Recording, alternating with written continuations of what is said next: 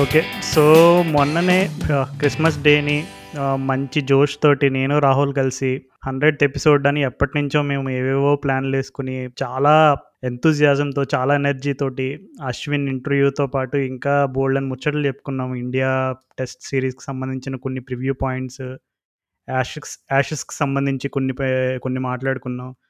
And అలాగే కొన్ని special memories కూడా మాట్లాడుకున్నాం. కానీ అన్‌ఫార్చునేట్‌లీ ఇప్పుడు కొత్త కొత్త వేరియంట్ పేర్లు ఎలా అయితే వింటున్నామో, ఆ కొత్త కొత్త వేరియంట్‌ల పేర్ల వల్ల మన పాన్ ఇండియా మూవీ అయిన 'ట్రిపుల్ ఆర్'లే ఆ తాకిడికి తట్టుకోలేక పోస్ట్‌పోన్ చేసుకోవాల్సొచ్చినియి. అలాగా మేము పాడ్‌కాస్ట్ చేసే పాడ్‌కాస్ట్ చేసే సాఫ్ట్‌వేర్‌లో దానికదే ఒక కొత్త వేరియంట్ సృష్టించుకొని, మేము మా 100థ్ ఎపిసోడ్‌ని ఎలా అయినా అడ్డుకట్టు వేయాలని లాస్ట్‌కి మేము మొన్న రికార్డ్ చేసిన ఎంటైర్ ఎపిసోడ్ ఏదైతే ఉందో అది అన్‌ఫార్చునేట్‌లీ క్రాష్ అయిపోయింది. సో, దానివల్ల మేము మరలా ఇంకొకసారి చేయాల్సి వస్తుంది కానీ ఈ ఎపిసోడ్‌లో ఇప్పుడు ప్రజెంట్ ప్రెజెంట్ సంబంధించిన ముచ్చట్లు చెప్పుకోబోతున్నాం. సో, ఇంకెక్కువ సోది చెప్పకుండా ఎపిసోడ్లోకి వెళ్ళిపోతాం ఎప్పటిలాగే రాహుల్ ఉన్నాడే అండ్ అందరికంటే అండ్ అన్నిటికంటే ముందు క్రికెట్ నగరం శ్రోతలందరికీ కూడా wishing you all a very happy new year from me and Rahul.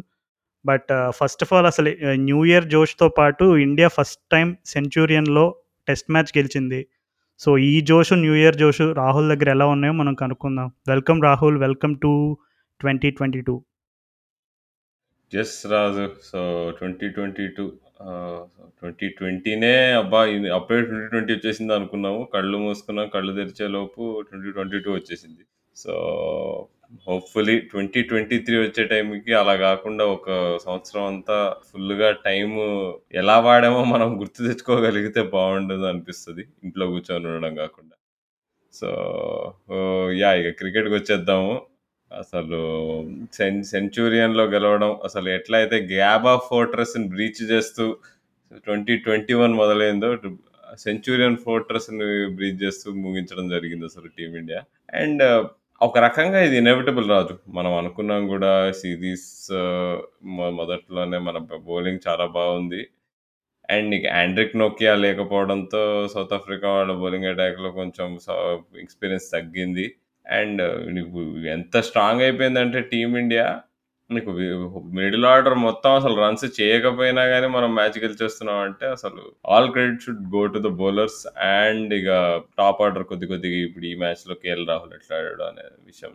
అవును రాహుల్. అండ్ uh, నిజంగా నువ్వు చెప్పినట్టుగానే ఇప్పుడు ఇండియా టెస్ట్ క్రికెట్‌లో అన్‌స్టాపబుల్ అనడానికి ఒక నిదర్శనం ఏంటంటే, మార్నింగ్ మార్కెల్ అందరికీ తెలిసిన పేరే.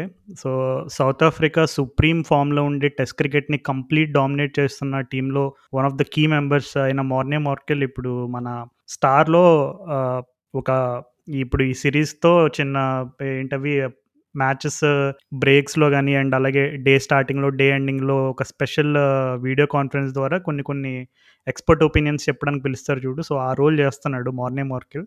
సో, అతన్ని అడిగారనమాట స్టార్ వాళ్ళు. Is is this the best test team? Is this the best team? అనే టైప్ ఆఫ్ ఏదో కొంచెం ఇంకా ఇండియాకి ఎదురు ఎవరైనా ఉన్నారనే టైప్‌లో క్వశ్చన్ అడిగారు. సో, మార్నింగ్ వర్కర్లు అస్సలు ఏమాత్రం ఆలోచించకుండా రెండు సెకండ్లు కూడా ఆలోచించలేదు. సింపుల్‌గా ఒకటే చెప్పాడు. దిస్ ఈస్ ఇండియాస్ లైక్ ఇప్పుడు ఇండియా రూల్ చేస్తుంది టెస్ట్ క్రికెట్‌ని. యూ హ్యాడ్ లాస్ట్ ఫ్యూ ఇయర్స్‌గా కూడా మీరు చాలా సక్సెస్ ఎంజాయ్ చేశారు. అండ్ దాని వెనకాల ఎంత హార్డ్ వర్క్ ఉందనేది మీ ఓవర్‌సీస్ విన్స్ రికార్డ్సే చెప్తున్నాయి రీసెంట్‌గా. So, this is this is the best Indian test team for a while now. So, you guys are having a great time. You enjoy the success అని ఇంకా ఏమాత్రం ఆలోచించకుండా వెంటనే చెప్పాడు తక్కువని అండ్ అలాగే ఇది ట్వంటీ ఎయిటీన్లో మనం జోనెస్బర్గ్లో నాటింగ్‌హామ్, ఎడిలైడ్, మెల్బర్న్ సో, 2018లో మనం 4 ఓవర్‌సీస్ విక్టరీస్ వచ్చినప్పుడే అసలు అయ్యో! అసలు ఇండియా టెస్ట్‌లో అది కూడా 4 ఓవర్‌సీస్ విక్టరీస్ అంటే వావ్! అనేటట్టుగా అనుకున్నాం. కానీ ఇప్పుడు ఆహ్, వితిన్ లెస్ దాన్ 3 ఇయర్స్‌లో మరలా 2021లో ఇప్పుడు ఆహ్, నువ్వు చెప్పినట్టుగా బ్రిస్బేన్ కౌంట్ చేసుకుంటే బ్రిస్బేన్ విక్టరీ ఒకటి, ఈ ఇయర్ లార్డ్స్ విక్టరీ ఒకటి అండ్ అలాగే ఓవల్‌లో విక్టరీ ఒకటి అండ్ ఇప్పుడు సెంచూరియన్. సో, చూసుకుంటే ఒకప్పుడు ఇండియా ఓవర్‌సీస్ టూర్స్‌కెళ్ళినప్పుడు ఒక టెస్ట్ మ్యాచ్ అయినా గెలుస్తారా అనేట అని అని అనుకునే రోజుల నుండి ఇప్పుడు ఈ సిరీస్ మనం ఖచ్చితంగా మనమే గెలుస్తాము అనే రకమైనటువంటి ఒక ధీమాతో వెళ్తున్నామంటే నిజంగా I think bowlers deserve a lot of credit. ఎందుకంటే బ్యాటింగ్ ఫామ్ గురించి మాట్లాడుకుందాం మన ఎపిసోడ్‌లో. బట్ ఓవర్‌సీస్ విక్టరీస్ మనం రావాలంటే ఖచ్చితంగా నువ్వు 20 వికెట్స్ తీయాలి. సో, ఓవర్‌సీస్ కండిషన్స్‌లో ఎప్పుడు కూడా అక్కడున్న బౌలర్స్ అంటే ఇప్పుడు నువ్వు చెప్పినట్టుగా నోకియా టెస్ట్ సిరీస్‌లో ఇప్పుడు ఈ ఈ సెంచురియన్ మ్యాచ్‌లో లేకపోవడం సౌత్ ఆఫ్రికాకి ఎంత బిగ్ మైనస్ అయిందో మనకు క్లియర్‌గా కనబడుతుంది ఎందుకంటే మార్కో యాన్సన్ అని ఒక డెబ్యూటెంట్ ఆడాడు. అండ్ అలాగే లుంగి అంగిడి ఉన్నాడు. అండ్ అలాగే కగిసో రబాడా ఉన్నాడు. వీళ్ళిద్దరూ ఎక్స్‌పీరియన్స్ బౌలర్సే. కానీ ఎప్పుడు కూడా ఒక మేజర్ టెస్ట్ సిరీస్కి ఒక పెద్ద టీంతో నువ్వు టెస్ట్ సిరీస్కి సరైన ప్రిపరేషన్ లేకుండా వెళ్తున్నావంటే ఖచ్చితంగా నువ్వు రిధంలోకి రావడానికి కొంచెం టైం పడుతుంది సో, ఇండియా వాళ్ళు అక్కడే క్యాష్ చేసుకున్నారు. ఇప్పుడు కగీసర్ అబాడ్ అయినా, ఇంగిడి అయినా ఫస్ట్ డే కొంచెం రిధంలో లైట్‌గా, స్లైట్‌గా స్ట్రగుల్ అయ్యారు. అంటే వాళ్ళు they they did bowl some threatening spells. కానీ ఆ కన్సిస్టెన్సీ ఫ్యాక్టర్ ఏదైతే ఎక్స్‌పెక్ట్ చేస్తామో మనం అది అది మిస్ అయింది. అక్కడ మనోళ్ళు వాళ్ళు ఇన్ చేసుకున్నారు. I think even at the end of the test match Kohli కూడా అదే చెప్పాడు. Batting was the main difference అని కోహ్లీ ఒప్పుకున్నాడు. అండ్ అలాగే డీన్ ఎల్గర్ కూడా చెప్పాడు. Batting was the main difference అని. సో, ఈ టెస్ట్ మ్యాచ్‌లో మరి క్రెడిట్ ఎవరెవరికి దక్కాలంటావు? ఒకటేంటంటే కేఎల్ రాహుల్‌కి ఫుల్ క్రెడిట్ ఇవ్వాలి బ్యాటింగ్ పరంగా. తను మరి 123 రన్స్ కొట్టడం ఆ పిచ్ పైన నీకు డే ఫైవ్లో కూడా నీకు సీ మూమెంట్ ఉంది అసలు బాల్ పడి. క్రాక్స్ వల్ల ఇంకా ఎక్కువైంది అది వేరే విషయం. సో, ఈ ఫస్ట్ సెషన్ ఆఫ్ బ్యాటింగ్ తప్పిస్తే నాకు తెలిసి తర్వాత అంతా ఎక్కువ ఉండే నీకు సీమ్ మూమెంట్ కానీ బౌన్స్ కానీ ఫస్ట్ సెషన్ ఆఫ్ బ్యా ప్లేలో డ్యాంప్ ఉండే అనుకుంటే వికెట్. సో, అక్కడ కొంచెం బ్యాటింగ్ ఈజీ ఉన్నట్టు అనిపించింది. మయాంక్ అగర్వాల్, కేఎల్ రాహుల్ చూస్తే ఇక వీళ్ళు డే అంతా ఆడతారా అని కూడా అనిపించింది. అబ్బా! మా మంచిగా పెద్ద టోటల్ కొట్టచ్చేమో అని. కానీ ఒక్కసారి సెకండ్ సెషన్‌లో రవాడా ఎంగిడి ఒక స్పెల్ వేసిన తర్వాత అర్థమైంది. అబ్బో బాబు! ఈ పిచ్ అంత ఈజీ కాదు అని. బట్ అయినా కేఎల్ రాహుల్ డే అంతా బ్యాటింగ్ చేశాడు wicket పోగొట్టుకోకుండా. So, all credit to him. తను ఆ ఇన్నింగ్స్ ఆడకపోయుండుంటే ఇప్పుడు ఈ మ్యాచ్ ఎంత తేడాతో ఓడిపోయామని చూసుకుంటే 113 రన్స్. ఇప్పుడు మనం ఫోర్త్ ఇన్నింగ్స్ చే సౌత్ ఆఫ్రికా వాళ్ళది చూసుకుంటే మధ్యలో కాసేపు అందరికీ భయప భయమేసింది కదా నీకు. పానిక్ అయ్యాం ఇప్పుడు ఎల్గారేమో వికెట్ వదలట్లే. ఎట్లానో అట్లా ఏదో దేకి దేకి ఆడేస్తున్నాడు. బౌండరీస్ కొడుతున్నాడు ఫాస్ట్‌గా.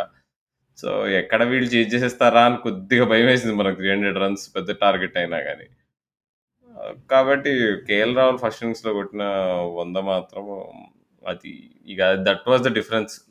Kohli చెప్పినాడు బ్యాటింగ్ డిఫరెన్స్ అన్నాడు కదా! అది KL Rahul was the difference. ఇంకా డిజర్వ్డ్‌లీ KL Rahul man of the match. చాలా మంది క్రిటిసైజ్ చేశారు. ఈ కామెంటేటర్స్ కానీ వీళ్ళంతా బయాస్డ్ ఉంటారు. బ్యాటింగ్‌కి బయాస్డ్ ఉంటారు. బ్యాట్స్‌మెన్‌కి ఇస్తారు అది ఇది అని. కానీ ఈ టెస్ట్ మ్యాచ్‌లో ఎవరు బౌలింగ్ వేసినా కానీ బాల్ ఫట్ ఫట్ ఇట్లా పాముల అటు ఇటు తిరుగుతుంది. సో, బ్యాట్స్‌మెన్‌కే ఇవ్వాలి ప్యాన్ ఆఫ్ ద మ్యాచ్ ఈ మ్యాచ్కి అయితే అవును రాహుల్. ఇప్పుడు మన ఇండియా విక్టరీ మార్జిన్ కూడా చూసుకుంటే 113 రన్స్. కానీ కానీ కేఎల్ రాహుల్ ఫస్ట్ ఇన్నింగ్స్‌లో కొట్టిన రన్స్ చూసుకుంటే 123 కొట్టాడు. సో, అక్కడే క్లియర్‌గా కనబడిపోతుంది. Who is the difference in this test match అని చెప్పి. కానీ ఇప్పుడు ఈ మ్యాచ్‌లో పర్టికులర్గా బౌలింగ్ ఎఫర్ట్ గురించి మాట్లాడుకోవాలంటే లైక్ జస్ప్రీత్ బుమ్రా ఇప్పుడు డీనెల్ గారు ఫస్ట్ ఇన్నింగ్స్‌లో తను కొంచెం చీప్‌గా అవుట్ అయిపోతాడు. జస్ట్ సెకండ్ బాల్ అవుట్ అయిపోతాడు వన్ రన్ కొట్టి. అవుట్ అయిపోయిన తర్వాత డ్రెస్సింగ్ రూమ్‌కి వెళ్ళి ఒక చైర్‌లో కూర్చొని తల అలా వెనక్కి వేసుకుని అబ్బా! అసలు ఏంట్రా అచ్చా ఎలా అవుట్ అయ్యానురా! వికెట్ ఎలా పోయింది? మన అడ్వాంటేజ్ విసిరేసామే అని ఒక రకమైనటువంటి ఆ ఎక్స్‌ప్రెషన్స్ అన్నీ తన ముఖ చిత్రంలో కనబడుతూ ఉంటాయన్నమాట. అది మనం ఈ ఎపిసోడ్ రిలీజ్ చేసినప్పుడు పిక్చర్‌లో కూడా అటాచ్ చేద్దాము ఆ పిక్చర్‌ని. అది నేను క్యాప్చర్ చేశాను. సో, బేసిక్‌గా ఏంటంటే ఇప్పుడు డీన్ ఎల్గర్ అయినా and Dimuth Karunaratne from Sri Lanka ఇలా కొంతమంది పేర్లు వినపడుతూ ఉంటాయి తరచూ టెస్ట్ క్రికెట్‌లో. వాళ్ళ రికార్డ్స్ చూసుకుంటే మీరు మరీ సూపర్ ఉండదు. అంటే 45 ప్లస్ యావరేజ్ అట్లా ఉండదు. అలా అని చెప్పి మరీ తక్కువ ఉండదు. కానీ వాళ్ళని చాలా డిటర్మైన్డ్ క్యారెక్టర్స్ అనమాట. అంటే టెస్ట్ క్రికెట్ ఇంకా టైలర్ మేడ్ అనమాట. అంటే ఇప్పుడు మార్నస్ లబుషేన్ కూడా ఆ కేటగిరీలో పెట్టచ్చు ఈ స్టీవ్ స్మిత్ ఏంటంటే ఇంకా కొంచెం మల్టీ ఫార్మాట్స్ ఎక్కువ ఆడాడు కాబట్టి sometimes is instincts take over when playing the ball. But వీళ్ళు ఈ పర్టికులర్ సెట్ ఆఫ్ కేటగిరీ నేను మెన్షన్ చేసిన నేమ్స్ ఏవైతే ఉన్నాయో ఇంకా చటేశ్వర్ పుజారాని కూడా ఆ లెక్కలో వేయొచ్చు. కానీ పాపం తన రీసెంట్ ఫార్మ్ కొంచెం ఇండియన్ ఫ్యాన్స్ అందరిని చాలా కొంచెం ఒక విధంగా చెప్పాలంటే నర్వస్‌గా ఉండేలా ఉంది. అది ఎందుకంటే ఎస్పెషల్లీ తన dismissals in both the innings చూసుకుంటే. ఓకే. సో, ఈ particular character set of characters గురించి మనం మాట్లాడుకోవడానికి నేను ఇప్పుడు ఈ పాయింట్ ఎందుకు చెప్పానంటే సెకండ్ ఇన్నింగ్స్‌లో నువ్వు చెప్పినట్టుగా ఆ డీన్ ఎల్గర్ ఇంకా చాలా డిటర్మైండ్గా కనిపించాడు. అంటే నేను ఎట్టి పరిస్థితుల్లో నేను వికెట్ అయితే ఇయ్యను. ఎన్ని డాట్ బాల్ అయినా ఆడతాను. ఎన్ని స్పెల్ అయినా ఆడతాను. నాకు హాఫ్ వాలీలో వచ్చినప్పుడు బౌండరీలు కొట్టుకుంటాను. మిగిలిన బాల్స్ నేను అసలు రిస్క్ అనేది అస్సలు తీసుకోకుండా జాగ్రత్తగా ఎట్లో గట్లా కొంచెం టార్గెట్ని హండ్రెడ్స్ దగ్గరలోకి తీసుకొస్తే తర్వాత మా డెకాక్ వచ్చి ఒక టీ ట్వంటీ నాక్ ఆడేస్తాడని ఒక వైబ్ తీసుకొచ్చాడు ఆల్రెడీ. కాకపోతే అదే టైంలో జస్ప్రీత్ బుమ్రా షమీ సిరాజ్ వీళ్ళందరూ స్పెల్లు వేస్తూ అన్ని రకాల ప్రయత్నాలు చేస్తూ చేస్తూ ఉంటే ఇంకా లాస్ట్కి అర్థమైపోయింది. వీడు ఎలా అయినా ఆఫ్ స్టెంప్ కవర్ చేసుకుని నీట్గా ఆడుతున్నాడు హాఫ్ బాల్ని కొడుతున్నాడు. మిగిలిన దగ్గర బాల్ని దగ్గర నుండి చూసి వదిలేస్తున్నాడు. లేదంటే అసలు రిస్క్ తీసుకోవట్లేదని అర్థమైపోయింది ఇండియన్ బౌలింగ్ ట్రయోకి. అప్పుడు బుమ్రా ఏం చేశాడు? రౌండ్ ద వికెట్ వెళ్ళాడు. అంటే ఆ యాంగిల్ క్రియేట్ చేశాడు. ఏం చేశాడంటే నీ ఆఫ్ స్టంప్ని థ్రెటన్ చేస్తున్నట్టు నేను బాల్ వేస్తాను. బాల్ కరెక్ట్గా నువ్వు ఎటు మూవ్ అవుతుందో తెలుసుకునే లోపు అది కరెక్ట్గా చిన్న హింట్ ఆఫ్ ఇన్వర్డ్ మూమెంట్ వచ్చి తన ప్యాడ్స్ పైన తగులుతుంది. ఇంక అంతే ప్లమ్ ఎల్బిడబ్ల్యూ అనమాట అక్కడి నుంచి గేమ్ ఇంకా తిరిగిపోయింది. అంటే అఫ్ కోర్స్ టెంబా బౌమ పాపం చాలా ట్రై చేశాడు చాలా ఫైట్ ఇచ్చాడు. అండ్ డికాక్ బహుమ ఇద్దరు పార్ట్నర్షిప్ ఉన్నంతసేపు చాలామందికి మరలా అనుమానాలు వచ్చినాయి. ఏంట్రా మరలా ఒక చే టెస్ట్ మ్యాచ్ మనం చేతులారా వదిలేస్తున్నామా అని. కానీ once de Kock got out I think everyone was very sure ఎందుకంటే అప్పటికి వన్ సిక్స్టీ కొట్టారు. ఇంకా దా ఇంకా వన్ ఇంకా హండ్రెడ్ ఇంకా వన్ ఫిఫ్టీ పైన ఎంతో కొట్టాల్సి వచ్చినప్పుడు ఇంకా అర్థమైపోయింది అందరికీ. Okay this is beyond South Africa's reach అని. సో ఈ టెస్ట్ మ్యాచ్లో మరి బుమ్రా బ్రిలియన్స్ గురించి కానీ అండ్ అలాగే మొహమ్మద్ షమీ గురించి అసలు ఏం చెప్పాలి రాహుల్? అసలు షమీ బౌలింగ్ గురించి నేనైతే కంప్లీట్లీ స్టండ్. అసలు తన ఇయర్ బై ఇయర్ కానీ సిరీస్ బై సిరీస్ తన సీమ్ బౌలింగ్లో అసలు మొహమ్మద్ షమీ కంటే బెటర్ బౌలర్ ఎవరైనా ఉన్నారు నీకు తెలిసి? ఆ సీమ్ పొజిషన్ నాకు తెలిసి పది కోట్లు ఇచ్చినా కానీ ఇది ఏంటి? ఒక వెయ్యి కోట్లు ఇచ్చినా కానీ అంత మంచి సీమ్ పొజిషన్ ఎవరికి ఉండదు ఉండదు అనుకుంటా అసలు. అండ్ అసలు ఎప్పుడు షమీని సెకండ్ ఇన్నింగ్ షమీ అంటారు. కానీ ఇక్కడ మనకు చూపించాడు. ఫస్ట్ టెస్ట్ మ్యాచ్ ఫస్ట్ ఇన్నింగ్స్లోనే ఇంపాక్ట్ కూడా క్రియేట్ చేయగలుగుతాడని. అండ్ ఆ బాల్ నీకు పడి నీకు ఇటు పోతుందో అటు పోతుందా అని తెలియని సిచ్యువేషన్స్లో షమీ కంటే డేంజరస్ బౌలర్ ఎవరు ఉండరు. ఎందుకంటే పక్కా సీమ్ పైన ల్యాండ్ చేస్తాడు. నీకు సో డె డెడ్లీ బౌలర్ అండ్ మోర్నే మార్కులు మరీ మరీ చెప్పాడు. సౌత్ ఆఫ్రికన్ కండిషన్స్లో మోస్ట్ డేంజరస్ బౌలర్ తనే. అసలు ముందు సిరీస్లో కూడా వాళ్ళ టీమ్ మీటింగ్కి కూర్చున్నప్పుడు ఎప్పుడు కూడా షమి గురించే మాట్లాడేవాళ్ళట. షమీతో షమిని ఎట్లా ఆడాలి? ఏబీ కూడా ఏబీ ప్రకారం కూడా ఏబీ డివిలియర్స్ ప్రకారం కూడా Shami was the number one Indian bowler నీకు ఏంటి అప్పుడు కోహ్లీ ఇంకా డివిలియర్స్ ఫ్రెండ్స్ అని అందరికి తెలుసు కదా సో వాళ్ళిద్దరు ఒకసారి మాట్లాడుకుంటుంటే కోహ్లీ అన్నట్ట ఏమో మరి ఏమో మా వాడు ఆడతాడు లేదో ఫస్ట్ టెస్ట్ మ్యాచ్ అంటే అదేంటి అట్లా ఆడకపోతే ఏంటి మీ బెస్ట్ బౌలర్ అయితే ఆయన మరి తన ఆడకుండా ఏం చేస్తారు మీరు? అన్నట్టు ఒక ఏబీ డివిలియర్స్. సో అంత ఎంత ఎంత హైలీ రేట్ చేస్తారో షమీని మనం గమనించవచ్చు ఆ విషయంతో. అండ్ నిజంగా అంటే ఈ పర్ఫెక్ట్ సీమ్ బౌలర్ నీకు. స్వింగ్ రివర్స్ స్వింగ్ ఉన్నప్పుడు షమీ ఇచ్చే ఇంపాక్ట్ ఏంటో మనకు ఇండియాలో చూస్తాము లేదా ఎక్కడైతే రివర్స్ స్వింగ్ ఉంటుందో చూస్తాము. బట్ ఇక్కడ రివర్స్ స్వింగ్ ఏం లేకుండా ఈ మన సెంచురియన్లో ప్యూర్ పడి బాల్ లెఫ్ట్ పోతుందో రైట్ పోతుందో అనే ఒక్క ఆస్పెక్ట్తోనే నీకు అన్ని వికెట్లు తీసాడు. అండ్ అన్ప్లేయబుల్ నన్ను అడిగితే సమీ వాజ్ అన్ప్లేయబుల్ నీకు first innings second innings second second ఇన్నింగ్స్లో కూడా ఫస్ట్ టైం వికెట్ తీసాడు so that was unplayable delivery Markram wicket తీసిన బాల్ అయితే. ఇట్లా పడి ఇట్లా బయటికి వెళ్ళింది. పట్టుమని మామూలు విషయం కాదు. Shami's currently two hundred wickets తీసాడు సో ఇంకో రెండు వందలు ఈజీగా తీస్తాడంటావా? నాకైతే ఖచ్చితంగా ఈజీగా ఇంకొక హండ్రెడ్ అయితే పక్కా తీస్తాడు. దానిపైన అంటే మరి ఫామ్ అండ్ ఫిట్నెస్ చాలా కీలకం. ఎందుకంటే తన ఏజ్ కూడా కొంచెం థర్టీ ప్లస్లో ఉన్నాడు కాబట్టి I think it will also be a factor. So ఇప్పుడు అసలు ఒకప్పుడు మనం సీమ్ బౌలింగ్ అంటే అంటే ఇండియన్ టెస్ట్ క్రికెట్లో ఎస్పెషల్లీ సీమ్ అంటే నాకు ఇంకా గుర్తు అలన్ విల్కిన్స్ ఒకసారి స్టన్ అయిపోయాడు. శ్రీశాంత్ బౌలింగ్ చేసే ఆ స్టైల్ తను సీమ్ని హోల్డ్ చేసే ఆ పొజిషన్ చూసి సౌత్ ఆఫ్రికా సిరీస్లోనే ఒక ఫైవ్ మినిట్స్ కంటిన్యూస్గా మాట్లాడతాడు అనమాట శ్రీశాంత్ గురించి. అసలు ఎంత అద్భుతంగా సీమ్ హోల్డ్ చేయడం నేనైతే ఎక్కడా చూడలేదు అసలు ప్రపంచ క్రికెట్లో అని. అసలు శ్రీశాంత్ పైన ప్రశంసల వర్షం కురిపించేశాడు అప్పట్లో ఎలన్ విల్కిన్స్ అయితే. కానీ ఇప్పుడు మొహమ్మద్ షమీ అయితే ఇంకా నెక్స్ట్ లెవెల్కి తీసుకెళ్ళిపోయాడు అనమాట సీమ్ బౌలింగ్ని అంటే ఇప్పుడు సౌత్ ఆఫ్రికాలో అందరూ ఈ వెర్నన్ ఫిలాండర్ అనే బౌలర్కి పెద్ద పేస్ ఉండదు కదా అయినా సరే తనకి ఎందుకు అంత అద్భుతమైన రికార్డు ఉంది టెస్ట్ క్రికెట్లో ఎస్పెషల్లీ సౌత్ ఆఫ్రికన్ ట్రాక్స్లో అని చాలామందికి డౌట్స్ ఉండొచ్చు. దానికి బిగ్గెస్ట్ రీజన్ ఏంటంటే Vernon Philander is an out and out seam bowler అనమాట. అంటే బాల్‌లో సీమ్ను ఉపయోగించి బ్యాట్స్మెన్ సెటప్ చేయడంలో కానీ ఎల్‌బిడబ్ల్యూలో ట్రాప్ చేయడం కానీ ఇవన్నీ విషయంలో నాకు తెలిసి వెర్నన్ ఫిలాండర్ సిద్ధహస్తుడు. వెర్నన్ ఫిలాండర్ రోజులు అయిపోయినాయి. ఇప్పుడు తను కోచింగ్‌లు చేసుకుంటున్నాడు. బట్ ఇప్పుడు ప్రజెంట్ టెస్ట్ క్రికెట్‌లో నాకు తెలిసి షమ్మీ కంటే బెస్ట్ సీమ్ బౌలర్ అయితే లేడు. ఈవెన్ హిస్టారికల్‌గా చూసుకున్న రాహుల్ మనకి ఎప్పుడు కూడా సీమ్ బౌలర్స్ అయితే సీమ్ స్పెషలిస్ట్ అయి ఉన్నాడంటే వాళ్ళ పేస్ ఎప్పుడు కూడా 130స్ యావరేజ్‌లో ఉంటదనమాట జనరల్‌గా. కానీ షమ్మీ దగ్గర స్పెషాలిటీ ఏంటంటే నీకు వన్ ఫార్టీ ప్లస్ కేసు కన్సిస్టెంట్‌గా వేయగలడు అండ్ ఆ పేస్‌తో నువ్వు సీమ్ బౌలింగ్ ఎయగలుగుతున్నావంటే ఇంకా లిటరల్లీ అన్‌ప్లేయబుల్ అనమాట. ఈవెన్ ఐఎమ్ అంటే కొంచెం ఎగ్జాజరేట్ చేస్తున్నట్టు అనుకోవద్దు. ఈవెన్ సచిన్ టెండూల్కర్ బ్యాటింగ్ ఆడుతున్నా కొంచెం స్ట్రగుల్ అయ్యేవాడు. ఎందుకంటే ఆ పేస్‌లో సీఎం బౌలింగ్ ఎదుర్కోవాలంటే ఇట్స్ హైలీ ఇంపాసిబుల్. ఎందుకంటే even Glenn McGrath Glenn McGrath గురించి మాట్లాడుకున్నప్పుడు చాలామంది స్వింగ్ మాట్లాడతారు. గ్లెన్ మెగ్రా స్వింగ్ ఎంత అద్భుతంగా ఎయగలడో తన బాల్ సీమ్ పొజిషన్ ఉపయోగించి కూడా అంతే అద్భుతంగా బౌలింగ్ చేయగలది గ్లెన్ మెగ్రాద్ ఓల్డ్ వీడియోస్ మీకు దొరికినప్పుడు చూడండి. తన సీమ్‌ని ఉపయోగించి జస్ట్ ఆ 130స్‌కి టచ్ చేస్తున్నట్టుగా అదే పేస్‌లో కన్సిస్టెంట్‌గా వేసేవాడు. తను హైలీ పేస్ కూడా కాదు గ్లెన్ మెగ్రా.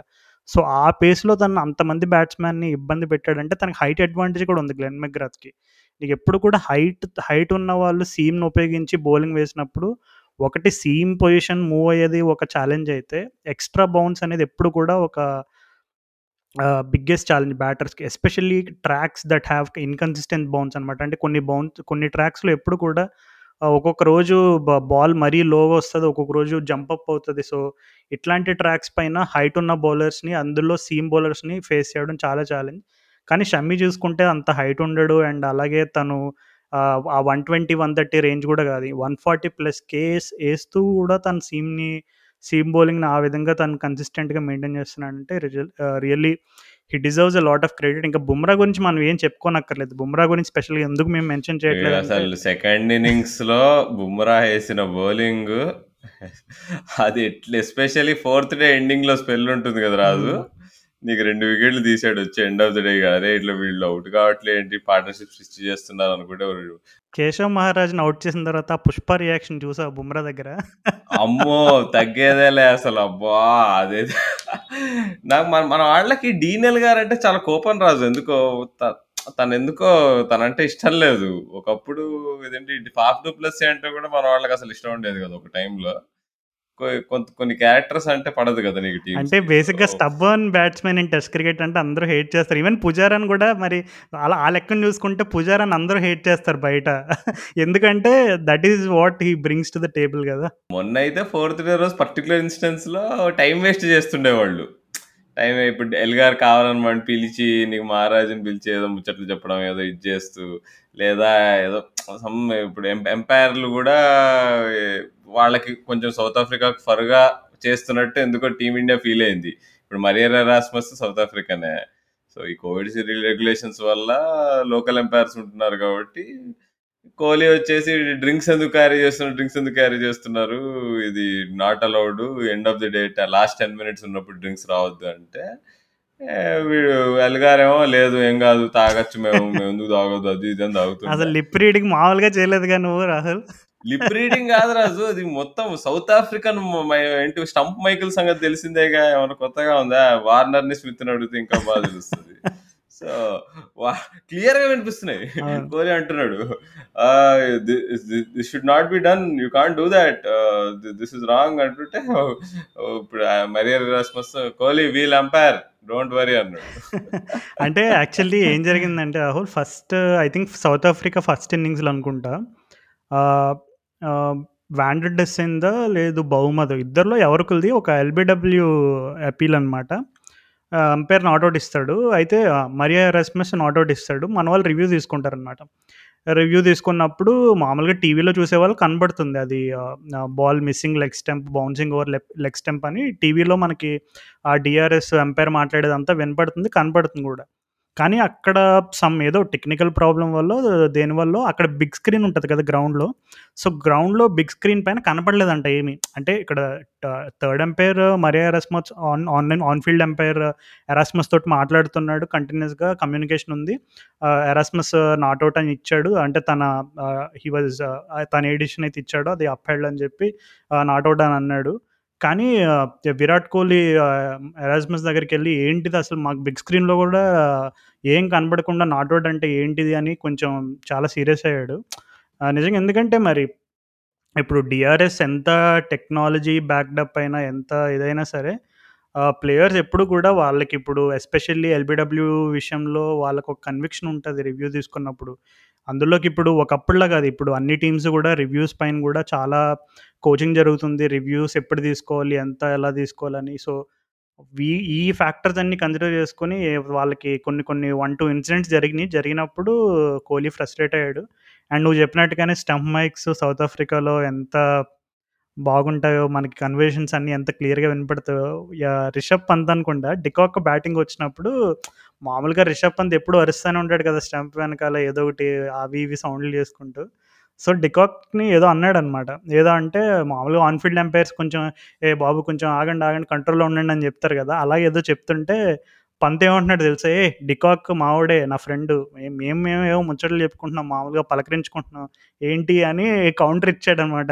సో, ఇలాంటివి చాలా వినపడ్డాయి. సో, శ్రోతలందరికీ కూడా మీకు నిజంగా ఇండియా సౌత్ ఆఫ్రికా సిరీస్‌లో ఇదొక ఎక్సలెంట్ విషయం. ఏంటంటే మీకు స్టంప్ మైక్ కన్వర్జేషన్స్ చాలా క్లియర్‌గా, చాలా క్రిస్టల్ క్లియర్‌గా వినపడతాయి. సో, మీకు అవకాశం ఉన్నప్పుడల్లా వినడానికి ప్రయత్నం చేయండి. నిజంగా అసలు ప్లేయర్స్ గ్రౌండ్ మధ్యలో వాళ్ళ ఎన్వైర్న్‌మెంట్ ఎలా ఉంటది? ఎలా ఎలా మాట్లాడుకుంటారు? బ్యాంటర్ అంటే ఇప్పుడు అపోజిషన్ ప్లేయర్స్‌ని ఎలా కౌంటర్ చేస్తారు?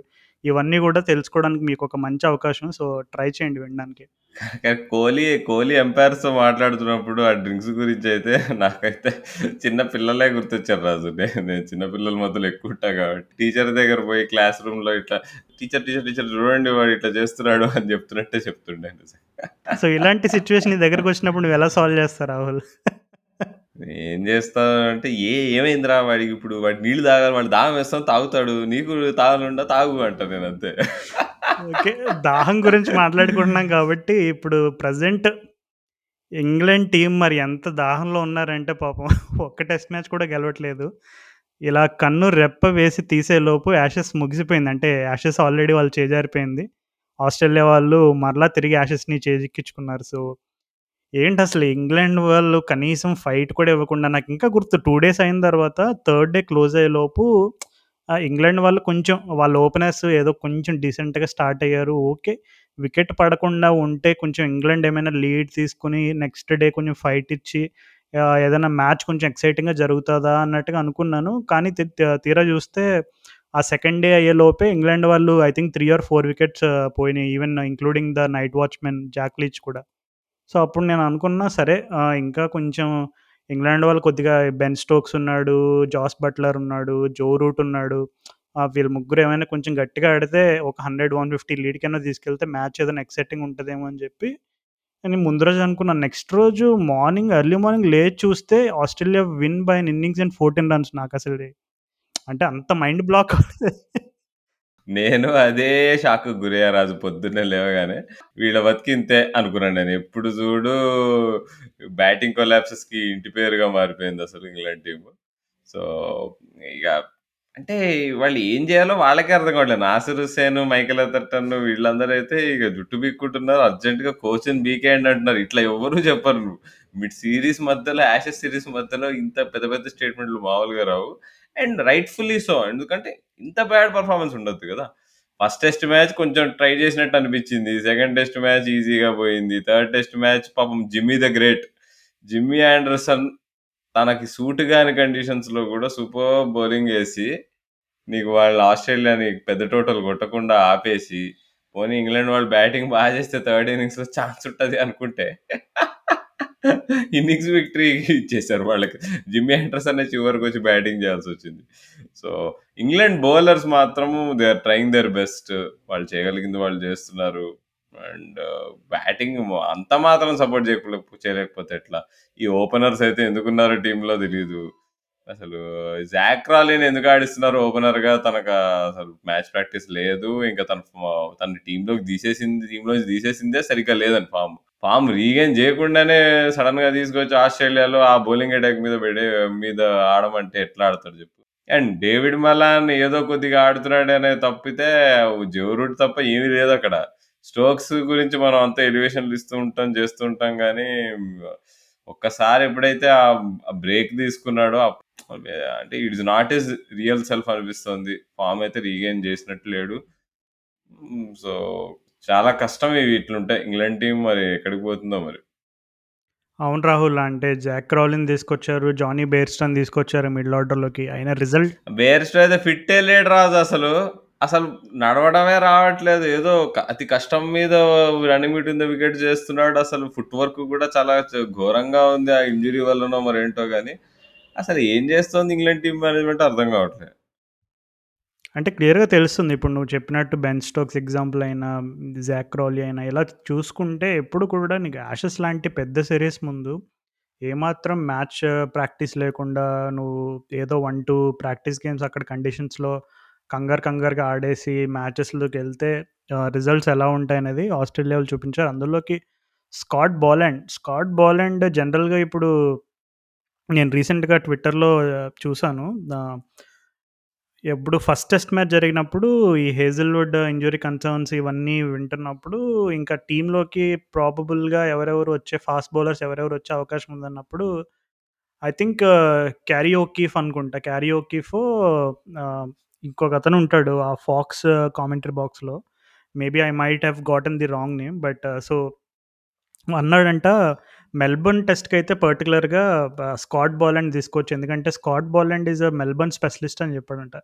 జనరల్‌గా I mean Victorian domestic games, Sheffield Shield follow అయిన వాళ్ళకి ఆల్రెడీ తెలిసి ఉంటుంది స్కాట్ బాలాండ్ ఎంత I mean talented especially red ball క్రికెట్‌లో తన కన్సిస్టెన్సీ ఇన్ షఫీల్డ్ షీల్డ్ అనేది అందరికీ తెలిసిన విషయమే. సో, తనని టీంలోకి తీసుకొచ్చిన తర్వాత తను England second innings 4 overs 1 maiden 7 runs 6 wickets. అసలు ఏం చెప్పాలి ఈ ఫిగర్స్ గురించి చెప్పు అసలు? నేను ఆ రోజు ఫోర్త్ డే ఎండింగ్‌లో తనేసిన స్పెల్ చూస్తుండే నేను. ఆహ్, ఫోర్త్ డే అంటున్నా. సెకండ్ డే, ఏంటి సెకండ్ డే. త మ్యా second match day 2 and half sorry. డేస్‌లో 2 అండ్ హాఫ్ డే కూడా అవ్వలేదు. 2 2 and quarter days. 2, 2 and quarter కూడా 1 అవర్‌లో అయిపోయిందిగా నెక్స్ట్ డే మ్యాచ్. ఆ 2 అండ్ 1 అవర్ డేలో దు మ్యాచ్‌లో సెకండ్ డే ఎండింగ్‌లో స్పెల్ తనేస్తుంటే అసలు ఎంసీజీ మొత్తం లేచి నుంచుంటోంది. అదొక గ్లాడియేటర్ లెవెల్‌లో తను ఉరుక్కుంటూ వస్తున్నాడు ఆ హైట్‌లో. అంటే నిజంగా ఆస్ట్రేలియన్ బౌలర్స్‌కి ఉండే అట్రిబ్యూట్స్ ఉంటాయి కదా! నీకు జాష్ హేజిల్‌వుడ్, జాష్ హేజిల్‌వుడ్ ఒకసారి ఇంజ్యూర్ అవ్వంగానే తనలాంటి బౌలర్‌ని ఇంకొకళ్ళని ఈజీగా రిప్లేస్ చేయగలిగారు. సో, అంటే మరి ఎప్పుడు అట్లా మరి ఎట్లా వీళ్ళకి బౌలర్లు దొరుకుతారనేది మనం చూసుకుంటే అది that is all credit Australian coaching setup. అది వాళ్ళ సెంటర్ ఆఫ్ ఎక్సలెన్స్ అని ఒకటి ఉంటుంది వాళ్ళు అక్కడ బయోమెకానిక్స్ చదువుకొని అంతా సైంటిస్ట్‌లు కలిసి బౌలర్స్ రన్అప్లు uh, ఏంటి బౌలింగ్ యాక్షన్‌లు అవన్నీ డిజైన్ చేస్తారు. నో వండర్ వాళ్ళ దగ్గర నుంచి అందరూ ఒకేలా ఒక్కొక్క బౌలర్ అయిపోతే ఇంకో బౌలర్ ఇంకో version of the same bowler రెడీగా ఉంటాడు అండ్, అండ్ బౌలింగ్ వైజ్ అయితే రిలెంట్‌లెస్ ఉంది Raju. Attack attack and Cummins captaincy కూడా టాప్ నాచ్ ఉంది. ఎవరు చెప్పారు బౌలర్లు అసలు కెప్టెన్‌లు కాలేరన్నట్టు.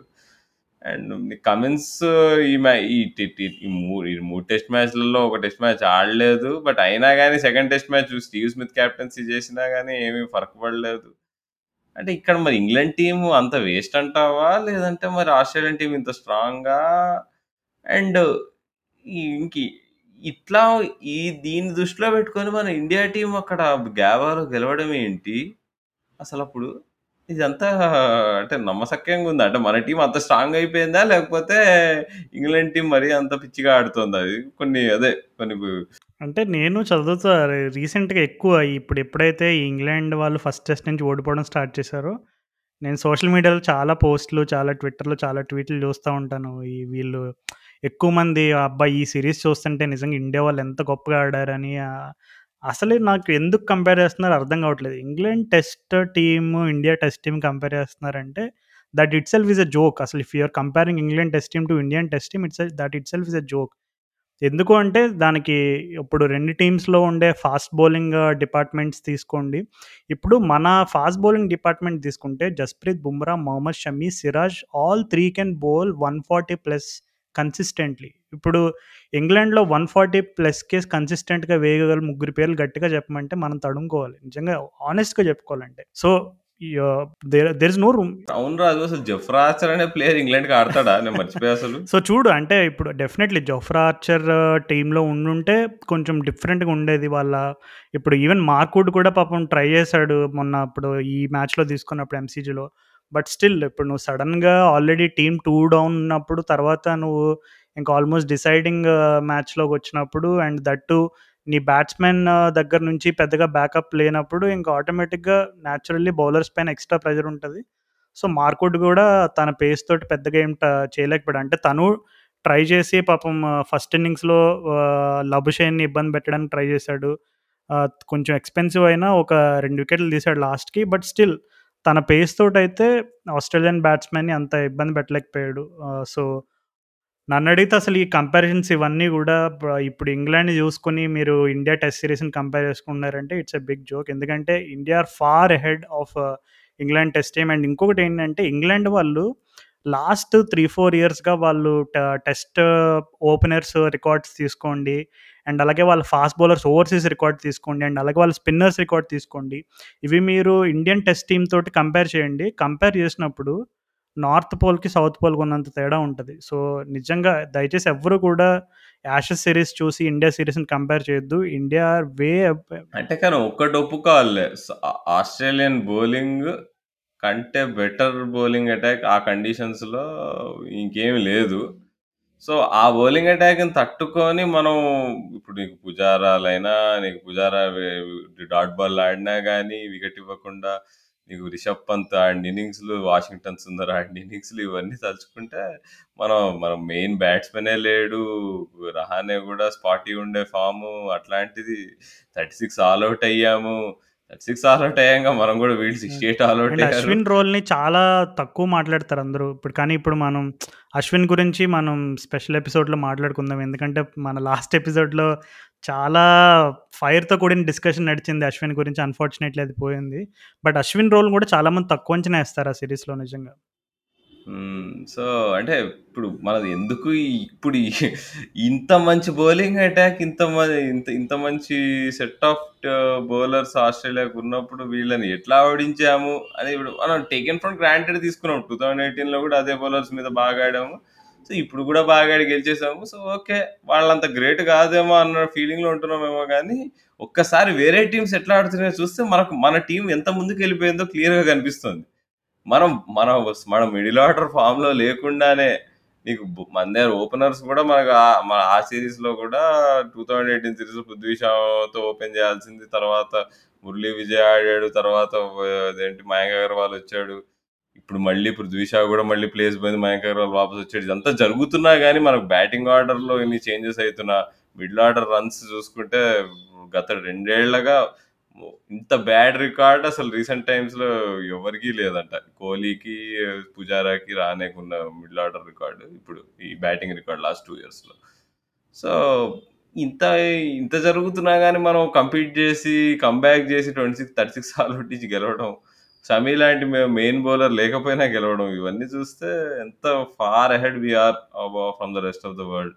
And Jasprit Bumrah ఎంత ఛాంపియన్ బౌలరో అర్థమవుతుంది మధ్యలో అప్పుడప్పుడు బుమ్రా ఎక్కువ వికెట్లు తీయట్లే ఏముంది సెవెన్ వికెట్ హాళ్ళు ఎయిట్ వికెట్ హాళ్ళు తీయట్లే అంటుంటారు కానీ మొన్న మొన్న టెస్ట్ మ్యాచ్‌లో కూడా ఆ రెండు వికెట్లు చాలా రాజు. ఆర్‌వీడీని ఔట్ చేసిన తీరు. ఎందుకంటే చాలా ఇంపార్టెంట్ వికెట్. ఇప్పుడు అందరూ మర్చిపోతున్నారు షమికి 5 వికెట్స్ వచ్చినాయి. త కేఎల్ రావు సెంచరీ కొట్టాడు అది ఇది కానీ ఆ ఆ ఫోర్త్ డే ఎండింగ్‌లో బుమ్రా ఆ ఆ ఆర్‌వీడీకేసిన బాల్ అయితే ball of the test match. అది ఎక్కడి నుంచి ఎక్కడికో వచ్చి అసలు ఆఫ్ స్టంప్‌కి తగిలింది. ఇంకా ఆర్బీడి చాలా డిటర్మైన్డ్‌గా ఆడుతున్నాడు ఆ రోజు. వికెట్ ఇవ్వాలనే లేదు. మెల్లిగా టే స్టంప్స్ వరకు వెళ్దాము. స్టంప్స్ వరకు వెళ్తే ఒక్కసారి 3 డౌన్ ఉందంటే నీకు నెక్స్ట్ డే ప్రెషర్ అంతా ఇండియా పైన ఉంటది. లాస్ట్ డే రోజు 7 వికెట్స్ ఇన్ హ్యాండ్‌తో ఈజీగా చేజ్ చేసేయొచ్చు వాళ్ళు. 100, 200 రన్స్. సో, చాలా చాలా ఇంపార్టెంట్ స్పెల్. మళ్ళీ నైట్ వాచ్‌మెన్‌ని కూడా ఆ యార్కర్‌తో ఔట్ చేయడము. And we're very lucky to have Bumrah as our bowler అసలు and and overall pace attack Shami అయినా ఇషాంత్ శర్మ అయినా ఇప్పుడు కొత్తగా సిరాజ్ అయినా కానీ we're we're very much in a very lucky generation of Indian cricket and అలాగే Indian cricket viewers Cheteshwar Pujara test సిరీస్లో పర్టికులర్గా ట్వంటీ ఎయిటీన్లో అవ్వచ్చు అండ్ తర్వాత నెక్స్ట్ సిరీస్లో అవ్వచ్చు. ఇప్పుడు తను ఒక రికార్డ్ కూడా క్రియేట్ చేశాడు. ఒక నాలుగు టెస్ట్ మ్యాచ్ల సిరీస్లో అత్యధిక బాల్ ఫేస్ చేసిన ఒక బ్యాట్స్మెన్ లాగాను సమ్ రికార్డ్ ఒక స్పెషల్ రికార్డ్ అయితే క్రియేట్ చేశాడు పుజారా. ఇప్పుడు నువ్వు ఎప్పుడు కూడా ఓవర్సీస్ కండిషన్స్లో టెస్ట్ మ్యాచెస్ గెలవడానికి ఓకే అన్ని డిపార్ట్మెంట్స్ క్లిక్ అవ్వాలి. కొన్ని క్లీషేడ్ స్టేట్మెంట్స్ ఉంటాయి. ఓపెనింగ్ స్ట్రాంగ్ ఉండాలి అండ్ పేస్ బౌలర్స్ వెరైటీ ఉండాలి ఇవన్నీ. కానీ ఫస్ట్ ఆఫ్ ఆల్ నువ్వు టీమ్ అపోజిషన్ వాళ్ళని ఫ్రస్ట్రేట్ చేయగలగాలి. I think the best way to frustrate your opposition is to make them bowl as many overs అంటే eighty overs one twenty one thirty one forty అలా ఈపిస్తూనే ఉండాలి కంటిన్యూస్గా no matter score బోర్డ్ని పట్టించుకోకుండా you just tire the life out of the bowlers and then they will start bowling half volleys then they ah tiredness వల్ల వాళ్ళు line and length consistency miss అవుతుంది. ఎప్పుడైతే line and length consistency miss అయినప్పుడు one or two shots batsmen ఎప్పుడైతే కొంచెం అగ్రెసివ్గా ఆడతాడో ఆటోమేటిక్గా their plans will change okay రా వీడు ఫుల్ వేస్తే ఇంకా ఆడేస్తున్నాడు అని చెప్పి they will start bowling short they will start bowling negative lines they will start bowling bouncers ఇవన్నీ ట్రై చేసినప్పుడు then it will play to the batsmen's advantage కానీ ఇక్కడ చూస్తుంటే ఇంగ్లాండ్ వాళ్ళ అవకాశం కూడా ఇవ్వట్లేదు అసలు. అరే మీరు ఈ సిక్స్టీ అవర్స్ కూడా వద్దురా బాబు మీరు జస్ట్ టూ సెషన్స్లో మీ బౌలర్స్ మీరు అందరూ వెళ్ళి ఐస్ ప్యాక్ పెట్టేసుకోండి హ్యాపీగా. Just one and half session ఏంటి చాలు మేము ఆల్అౌట్ అయిపోతామని ఈజీగా ఆల్అౌట్ అయిపోతున్నారు. సో ఇట్ షోస్ ఆ ఎఫెక్ట్ అంతా జో రోడ్ మీద కూడా పడుతుంది పాపం. క్లియర్గా అండ్ నేను ఇందాక స్కై వాళ్ళు ఐ థింక్ కౌంటీ క్రికెట్ టైంలో ఏదో ఒక ఒక Nasser Hussain and Michael and రాబ్కి వీళ్ళంతా ఈ ఇంగ్లాండ్ బ్యాటింగ్ గురించి పోస్ట్ మార్టం చేస్తున్నప్పుడు కొన్ని స్టాట్స్ చెప్పారనమాట ఇప్పుడు ఇంగ్లీష్ డొమెస్టిక్ క్రికెట్లో వాళ్ళ ఎల్బిడబ్ల్యూ పర్సంటేజ్ తీసుకుంటే ట్వంటీ థర్టీన్లో ఎయిటీన్ పాయింట్ నైన్ పర్సెంట్ ఉంది ఫోర్టీన్లో నైన్టీన్ పర్సెంట్ అయింది ఫిఫ్టీన్లో ట్వంటీ సిక్స్టీన్లో నైన్టీన్ పాయింట్ త్రీ సెవెంటీన్లో ట్వంటీ వన్ పాయింట్ ఫైవ్ ఎయిటీన్లో twenty three point two twenty నైన్టీన్లో twenty two point two twenty ట్వంటీలో twenty two point seven twenty twenty వన్లో ఎల్బిడబ్ల్యూ పర్సెంటేజ్ ఎంతో తెలుసా? Twenty five point seven percentage. అంటే twenty thirteen టైంలో eighteen point nine ఉంది. Twenty twenty వన్కి twenty five point seven percentage. అంటే చూడు నీకు పర్సెంటేజ్ ఆఫ్ ఇంత ఎల్బిడబ్ల్యూ ఎంత ఇంత ఎక్కువ అవుతున్నారంటే దాని కారణాలు ఏంటో కూడా ఇప్పుడు నేను చెప్తాను.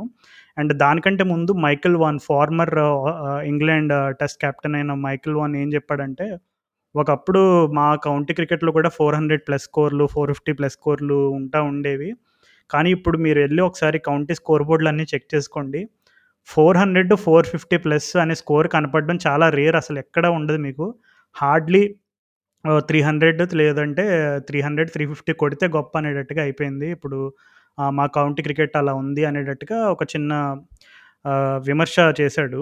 ఇప్పుడు మనం ఈ న్యూజిలాండ్ వాళ్ళు వరల్డ్ టెస్ట్ ఛాంపియన్షిప్ సక్సెస్ సాధించినప్పుడు కూడా మనం క్లియర్గా మాట్లాడుకున్నాం. సైమన్ డూల్ వాళ్ళ న్యూజిలాండ్ డొమెస్టిక్ క్రికెటర్ని ఎలా అయితే వాళ్ళు మళ్ళీ రీస్ట్రక్చర్ చేసి పిచ్చెస్ని ఫ్లాట్గా తయారు చేసి బోత్ బ్యాట్స్మెన్కి బౌలర్స్కి ఇద్దరికి కూడా ఛాలెంజ్గా మో ఇంకా ఎక్కువ బ్యాట్స్మెన్కి ఇంకా సక్సీడ్ అవ్వడానికి అంటే హండ్రెడ్తో సాటిస్ఫై అవ్వకుండా టూ హండ్రెడ్ని కొట్టాలి త్రీ హండ్రెడ్ కొట్టాలి ఇట్లా బౌలర్స్కి ఇంకా ఛాలెంజింగ్గా క్రియా సర్ఫేసెస్ క్రియేట్ చేసి బ్యాట్స్మెన్కి ఇంకా టెస్ట్ క్రికెట్లో ఈ grittiness hunger hunger to score convert hundreds into two hundreds two hundreds into three hundreds ఇవన్నీ కూడా స్టోరీస్ మనం చాలా వరల్డ్ టెస్ట్ అని ఎపిసోడ్లో చాలా క్లియర్గా మాట్లాడుకున్నాం. సో మా లిసనర్స్ ఎవరైనా ఆ- particular world test championship episodes వినకపోయి ఉంటే మరలా ఒకసారి వినండి. ఎందుకు New Zealand test New Zealand test team వాళ్ళు అంత రీసెంట్గా వాళ్ళు ఎందుకు అంత సక్సెస్ చూస్తున్నారు అనడానికి దాంట్లో మేము కొన్ని ఇంపార్టెంట్ పాయింట్స్ చెప్పాం. So coming back to this LBW percentage విషయానికి వస్తే రాహుల్ ఇప్పుడు నాసర్ హుస్సేన్ ఏం చెప్పాడంటే వాళ్ళ టైంలో అంటే మైకిల్ ఎథర్టన్ వాళ్ళు టెస్ట్ క్రికెట్ ఆడే టైంలో జనరల్గా కౌంటీలో అయినా వాళ్ళు ఇంటర్నేషనల్లో అయినా వాళ్ళు లెగ్ స్టెమ్ దగ్గర గాడ్ తీసుకునేవారంట. అంటే లెగ్ స్టెమ్ దగ్గర నువ్వు తీసుకుంటున్నప్పుడు ఆటోమేటిక్గా as a bowler you can see the middle and off stump so నీకు క్లియర్గా వాళ్ళు ఆడేటప్పుడు వాళ్ళ స్టైల్ ఆఫ్ ప్లే ఎలా ఉండదంటే లెగ్ స్టెమ్ దగ్గర గార్డ్ తీసుకుని they use to play beside the ball not in front of the ball beside the ball అన్నప్పుడు ఎప్పుడు కూడా ఎస్పెషల్లీ ఇంగ్లాండ్ కండిషన్స్లో చాలామంది చెప్తూ ఉంటారు అండ్ ఈవెన్ మనం కూడా డిస్కస్ చేసుకున్నాం. ఇది it's always best to play beside the line of the ball rather than in front of the ball so దీనికి క్లియర్గా మనం uh, ఒక పిక్చర్ పెట్టి ఎక్స్ప్లెయిన్ చేస్తే ఇంకా క్లియర్ ఉంటుంది. బట్ స్టిల్ మన పాడ్కాస్ట్లో అవన్నీ సాధ్యపడవు కనుక సో జనరల్గా ఇప్పుడు ఈ ఎల్బిడబ్ల్యూ పర్సంటేజ్కి ఒక రీజన్ ఏంటంటే అఫ్ కోర్స్ ఇప్పుడు రీసెంట్గా టెక్నాలజీ రావడంతో డిఆర్ఎస్ తోటి ఎంపైర్స్ ఎక్కువ ఎల్బిడబ్ల్యూ డిసిషన్స్ ఇస్తున్నారు. కానీ ఇక్కడ కౌంటీ క్రికెట్లో డిఆర్ఎస్ యూసేజ్ అనేది లేదేం లేదు. ట్వంటీ థర్టీన్లోనూ లేదు ఇప్పుడు ట్వంటీ ట్వంటీ వన్లో కూడా లేదు. కానీ డిఫరెన్స్ ఏంటంటే మేము ఇప్పుడు రీసెంట్గా లాస్ట్ ఫైవ్ సిక్స్ ఇయర్స్గా నువ్వు కౌంటీ క్రికెట్లో ఏ మ్యాచ్ చూసుకున్న ninety percent of the batsmen వచ్చి నీకు ఆఫ్ స్టెమ్ దగ్గర గార్డ్ తీసుకుంటున్నారంట. అంటే దానికి కారణం కూడా ఒకసారి మైకిల్ ఎదర్టన్ అడిగాడంట జోడెన్లీని అడిగాడంట. జోడెన్లీ తను ఐ థింక్ మిడిల్ సెక్స్ ఆడినప్పుడు ఎప్పుడో కెన్ తను ఒకసారి అడిగాడంట ఎందుకు మీరు అంటే మీరు గాడ్ ఎక్కడ తీసుకుంటారు? దానికి రీజన్స్ ఏంటి? ఇలా అడిగినప్పుడు జోడెన్లీ అన్నాడంట we are trying to eliminate one edge of the bat అంటే ఇప్పుడు జనరల్గా నీకు ఆఫ్ స్టెమ్ గార్డ్ కాకుండా వేరే గార్డ్స్ తీసుకున్నప్పుడు జనరల్గా ఇప్పుడు సే ఫర్ ఎగ్జాంపుల్ నువ్వు ఇప్పుడు middle or leg stump guards ఇవి తీసుకున్నప్పుడు ఒక్కొక్కసారి ఇప్పుడు ఇన్సైడ్ ఎడ్జ్ ప్రమాదం అవుట్ సైడ్ ఎడ్జ్ ప్రమాదం ప్లస్ దానికి తోడు ఇన్కమింగ్ డెలివరీస్ మరలా బౌన్సర్స్ వేసినప్పుడు నీకు ఒక ఆక్వర్డ్ పొజిషన్లోకి వస్తారండి ఏవేవో థీరీస్ చెప్పి మొత్తం మీద ఆఫ్ స్టెంప్ గార్డ్ వల్ల మేము ఒక సైడ్ ఆఫ్ ద ఎడ్జ్ని ఎలిమినేట్ చేస్తున్నాం. దట్ ఈజ్ ఇన్సైడ్ ఎడ్జ్ అని ఒక థీరీ చెప్పాడంట. తర్వాత చూస్తే ఆ లాస్ట్ ఫైవ్ ఇయర్స్గా ఆల్మోస్ట్ ఈ ఎల్బిడబ్ల్యూ పర్సంటేజ్ ఇంత హైక్ అవడానికి ఎక్కువ మంది same off stump or middle and off ఈ గార్డ్ తీసుకుని ఎక్కువ బ్యాట్స్మెన్ అందరూ కూడా ఆ మిడ్ ఆన్ మిడ్ వికెట్ రీజియన్గా ఎక్కువ బ్యాట్ పోయి అంటే వాళ్ళ బ్యాట్ ఆ యాంగిల్లో వస్తుంది అనమాట అంటే పైనుంచి మిడ్ ఆన్ మిడ్ వికెట్ వైపు వాళ్ళ బ్యాట్ ఫేస్ కనపడే యాంగిల్ వస్తుంది. ఒకప్పుడు ఎలా ఉండేదంటే batsmen especial England domestic cricket గురించి మాట్లాడుతున్నాం మనం ఇక్కడ. వాళ్ళ బ్యాట్ ఫేస్ వచ్చేసి నీకు towards mid off or towards extra cover అలా ఉండేదన్నమాట. వాళ్ళ గార్డ్ అలా తీసుకునేవారు. కానీ ఇప్పుడు అది స్లోగా మిడ్ ఆన్ మిడ్ వికెట్కి షిఫ్ట్ అవుతుంది. సో దీనివల్ల డిసడ్వాంటేజెస్ ఏమున్నాయి కూడా చెప్పాడు నాసర్ హుస్సేన్ అండ్ అతటన్ ఏం చెప్పారంటే ఒకటి నువ్వు ఎప్పుడైతే ఆఫ్ స్టెమ్ గార్డ్ తీసుకుంటున్నావో పోనీ అంటే జోడెన్లీ అన్నాడు సో మేము ఆఫ్ స్టెమ్ గార్డ్ తీసుకోవడం వల్ల ఏమవుతుందంటే మాకు మా లైన్ మా కన్ను ఐ ఐ లై లైన్లోంచి బాల్ కరెక్ట్గా కనబడితే దాన్నే మేము ఆడతాం. మా ఐ లైన్ దాటి ball వెళ్తుందంటే it is outside my off stump అని అర్థం. దాని బాల్ నేను టచ్ చేయను. So that is the main theory behind and this అని కూడా చెప్పాడంట. కానీ తీరా చూస్తుంటే పోనీ నిజంగా బ్యాట్స్మెన్ అంత కన్సిస్టెంట్గా బాల్స్ వదులుతున్నారంటే అది లేదు. ఎటొచ్చి బ్యాట్స్మెన్కి ఇన్స్టింక్ట్స్ కంట్రోల్ చేసుకోవడం కష్టం కాబట్టి outside off stump fifth stump sixth stump ఆడుతున్నారు. Outside edges keepers catches slip catches ఇవి రెగ్యులర్గా జరుగుతూనే ఉన్నాయి. ఆ ఆ పర్సంటేజ్ కన్సిస్టెంట్గా ఎప్పటి నుంచో అలాగే ఉంది. అదేం మారలేదు.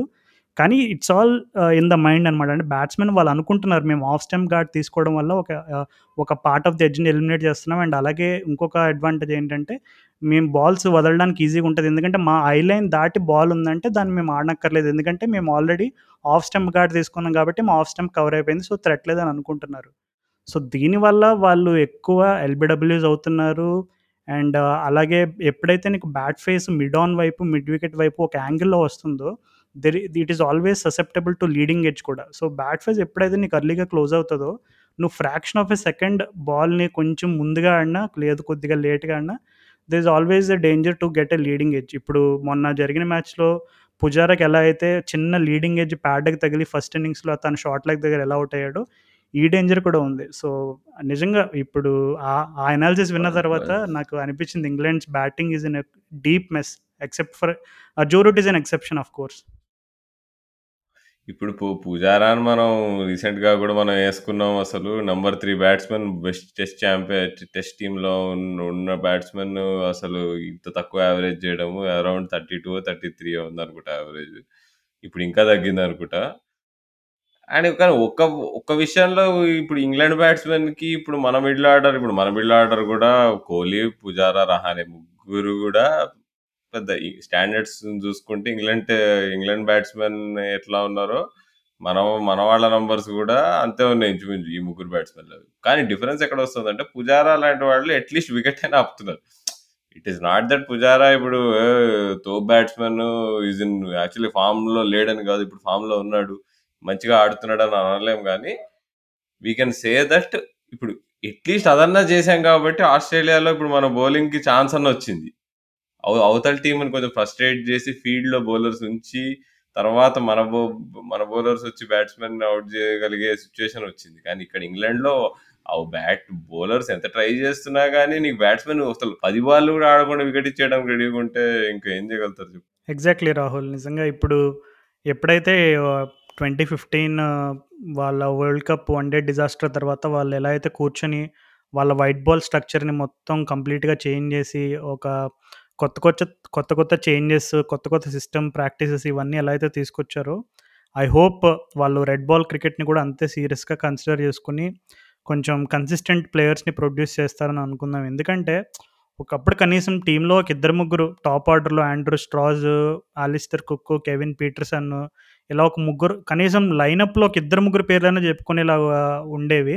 కానీ ఇప్పుడు ఒక ఒక్కరి పేరుకి ఇది ఓన్లీ జో రూట్ ఇప్పుడు అంతే. ఇప్పుడు జో రూట్ సడెన్‌గా మిస్ అయితే ఇంగ్లాండ్ టెస్ట్ మ్యాచ్ బ్యాటింగ్ లైనప్‌ని ఊహించుకుంటే ప్రాపర్ రెసిపీ ఫర్ డిజాస్టర్ అనమాట.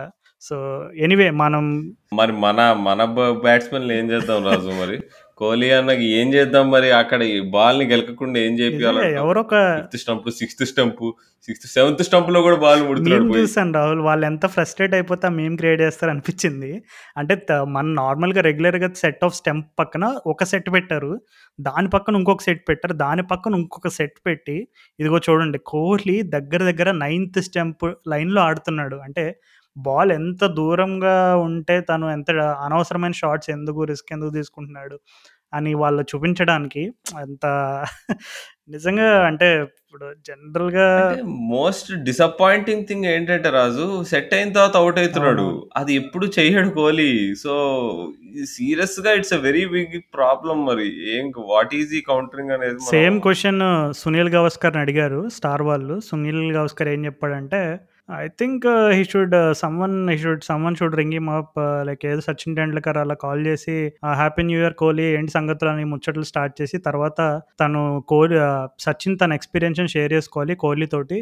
తను ఎప్పుడైతే ఆహ్, డ్ర సచిన్ కూడా ఒకానొక టైంలో డ్రైవ్స్ ఆడుతూ ఆ స్లిప్ క్యాచెస్‌లో దొరికిపోవడం, కవర్ దగ్గర దొరికిపోవడం ఇట్లా జరుగుతున్న టైంలో తను ఎలా అయితే ఆహ్, నేను డ్రైవ్ అనేది ఇంకా ఆడకూడదు అని ఒక మైండ్‌లో ఒక డాగ్డ్ డిటర్మినేషన్ తోటి కొంతకాలం తను డ్రైవ్ ఆడడం ఎలా అయితే తన ఈగోని వదిలేసుకొని తను ఎలా అయితే డ్రైవ్ ఆడడం మానేసాడో, ఆ ఫేజ్‌లో తన మైండ్ సెట్ కానీ తన way of approach of test batting కానీ ఇవన్నీ కూడా మేబీ కోహ్లీతో పంచుకుంటే ఏదైనా మేలు జరుగుతుందని కొంచెం గవాస్కర్ అన్నాడు. అంటే ఏమో నా థీరీ ఏంటిది చెప్పనా ఇప్పుడు కోహ్లీ గ్రేట్ బ్యాట్స్మెన్ ఎందుకు అయ్యాడంటే ఇప్పుడు ఆ షాట్‌లకి దేనికైతే అవుట్ అవుతున్నాడు కోహ్లీ అట్లా కొట్టి బౌండరీలు కొట్టేవాడు. మనం గుర్తు తెచ్చుకుంటే ఇప్పుడు పీక్ కోహ్లీ పీక్ రే 2017-2019 చూసుకుంటే సేమ్ నీకు ఆ ఆ మూమెంట్ ఇట్లా నీకు ఫ్రంట్ ఫుట్ పైన నీకు ఆఫ్ స్టంప్ మీదకి వెళ్తూ నీకు వై బాల్ నీకు అవుట్ సైడ్ ఆఫ్ స్టంప్ కొద్దిగా ఓవర్ ఉంటే ఇది మంచిగా డ్రైవ్ చేసేస్తాడు. కొంచెం ఇంకా ఎక్కువ వైడ్ ఉన్నా కానీ తన రీచ్‌తో బాగా నీకు ఫోర్ కొట్టేస్తాడు. కోహ్లీ రన్స్ అట్లానే వస్తాయి. నీకు బౌలర్స్ ఇది బాగా గమనించారు. ఇక ఒకటి ఏం చేశారంటే ఓకే. మేము ఓకే నువ్వు కొడతావా కొట్టు. మేము అక్కడే వేస్తాం బాలు. ఓ రెండు ఫోర్‌లు కొడతావు తర్వాత ఎడ్జ్ చేసి అవుట్ అవుతావు చూడు. మేము అదే చేస్తాం అని చెప్పి ఇంగ్లాండ్ సిరీస్లో అయితే ఇంగ్లాండ్ టీం వాళ్ళు అదే చేశారు. మళ్ళీ మళ్ళీ అదే చేశారు. అట్లానే అవుట్ అయ్యాడు. సో అంటే maybe is it because of age మరి నీకు హ్యాండ్ ఐ కోఆర్డినేషన్ అల్టిమేట్‌లీ నువ్వు అవే ఫ్రమ్ ద బాడీ ఆడుతూ నువ్వు రన్స్ నీ నీకు మీ బ్రెడ్ అండ్ బెటర్ షాట్ ఇప్పుడు నీకు outside off stump away from the body ఆడేది ఉంటే మనం ఇది సెహ్వాగ్‌లో చూసాము. నీకు పాంటింగ్‌లో కూడా చూసాం ఇది. సో కోహ్లీ కూడా అదే ఫేజ్‌లో ఉన్నాడా? ఇంకా డిక్లైన్ ఫేజ్‌లో అనేది ఒక చిన్న బాధ. హోప్‌ఫుల్లీ నాట్ అని అనుకుందాం. ఎలా అయితే ధోని డెఫినెట్‌లీ నాట్ అని అన్నాడో మనం కూడా కోహ్లీ విషయంలో హోప్‌ఫుల్లీ నాట్ సచిన్. సచిన్ కూడా అందరూ ఎండూల్కర్ ఎండూల్కర్ ఫేజ్ నీకు గుర్తుందో లేదో అప్పుడు టెన్నిస్ ఎల్బోతో బాధపడుతున్నప్పుడు ఇక అయిపోయింది సచిన్ ఇక రిటైర్ అయిపోవచ్చు కదా టూ థౌజండ్ సిక్స్ సెవెన్ టైంలోనే కానీ తర్వాత త్రీ ఇయర్స్ చూసిన సచిన్ బ్యాటింగ్ మనం అదృష్టవంతులం. నా మన జనరేషన్ ఎస్పెషల్ మన ఎందుకంటే సచిన్ యాక్చువల్ పీక్లో ఉన్నప్పుడు మనం మరీ కొంచెం చిన్నపిల్లలు మనం అంత ఎంజాయ్ చేయలేకపోయాం. బట్ నీకు two thousand eight to two thousand eleven వరకు సచిన్ ఆడిన ఇన్నింగ్స్ కానీ నాక్స్ ఏంటి కొన్ని ఇంపార్టెంట్ ఎఫర్ట్స్ అవన్నీ మనం చూడగలిగాం. సో అట్లాంటి కర్వే కోహ్లీ కూడా మళ్ళీ సాధిస్తాడు అని నాకైతే నమ్మకం ఉంది. తనకున్నంత డిటర్మినేషన్ ఈ లోకంలో ఏ క్రికెటర్కి ఉండదు అందరికి అందరికీ తెలిసిందే.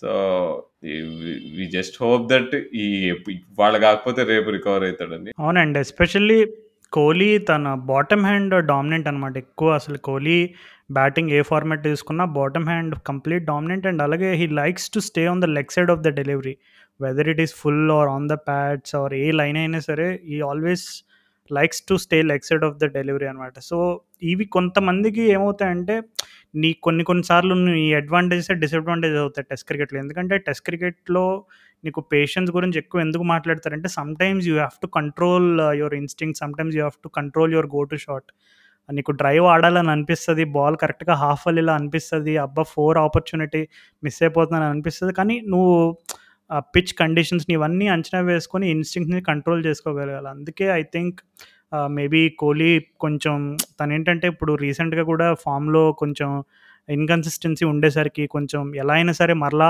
తిరిగి తన పూర్వ వైభాన్ని చేజిక్కించుకోవడానికి కొంచెం డెస్పరేట్గా ఆడుతున్నాడేమో అని అనిపిస్తుంది. అంటే ఇప్పుడు చెప్తుండే చూడు గవాస్కర్ చూడు ఇప్పుడు ఆ అవుట్ సైడ్ అవసరం ఆడకుండా కోహ్లీ ట్రై చేయాలంటే ఇప్పుడు ఇప్పుడు కోహ్లీ చాలా స్టబన్ క్యారెక్టర్ కదా ఇప్పుడు.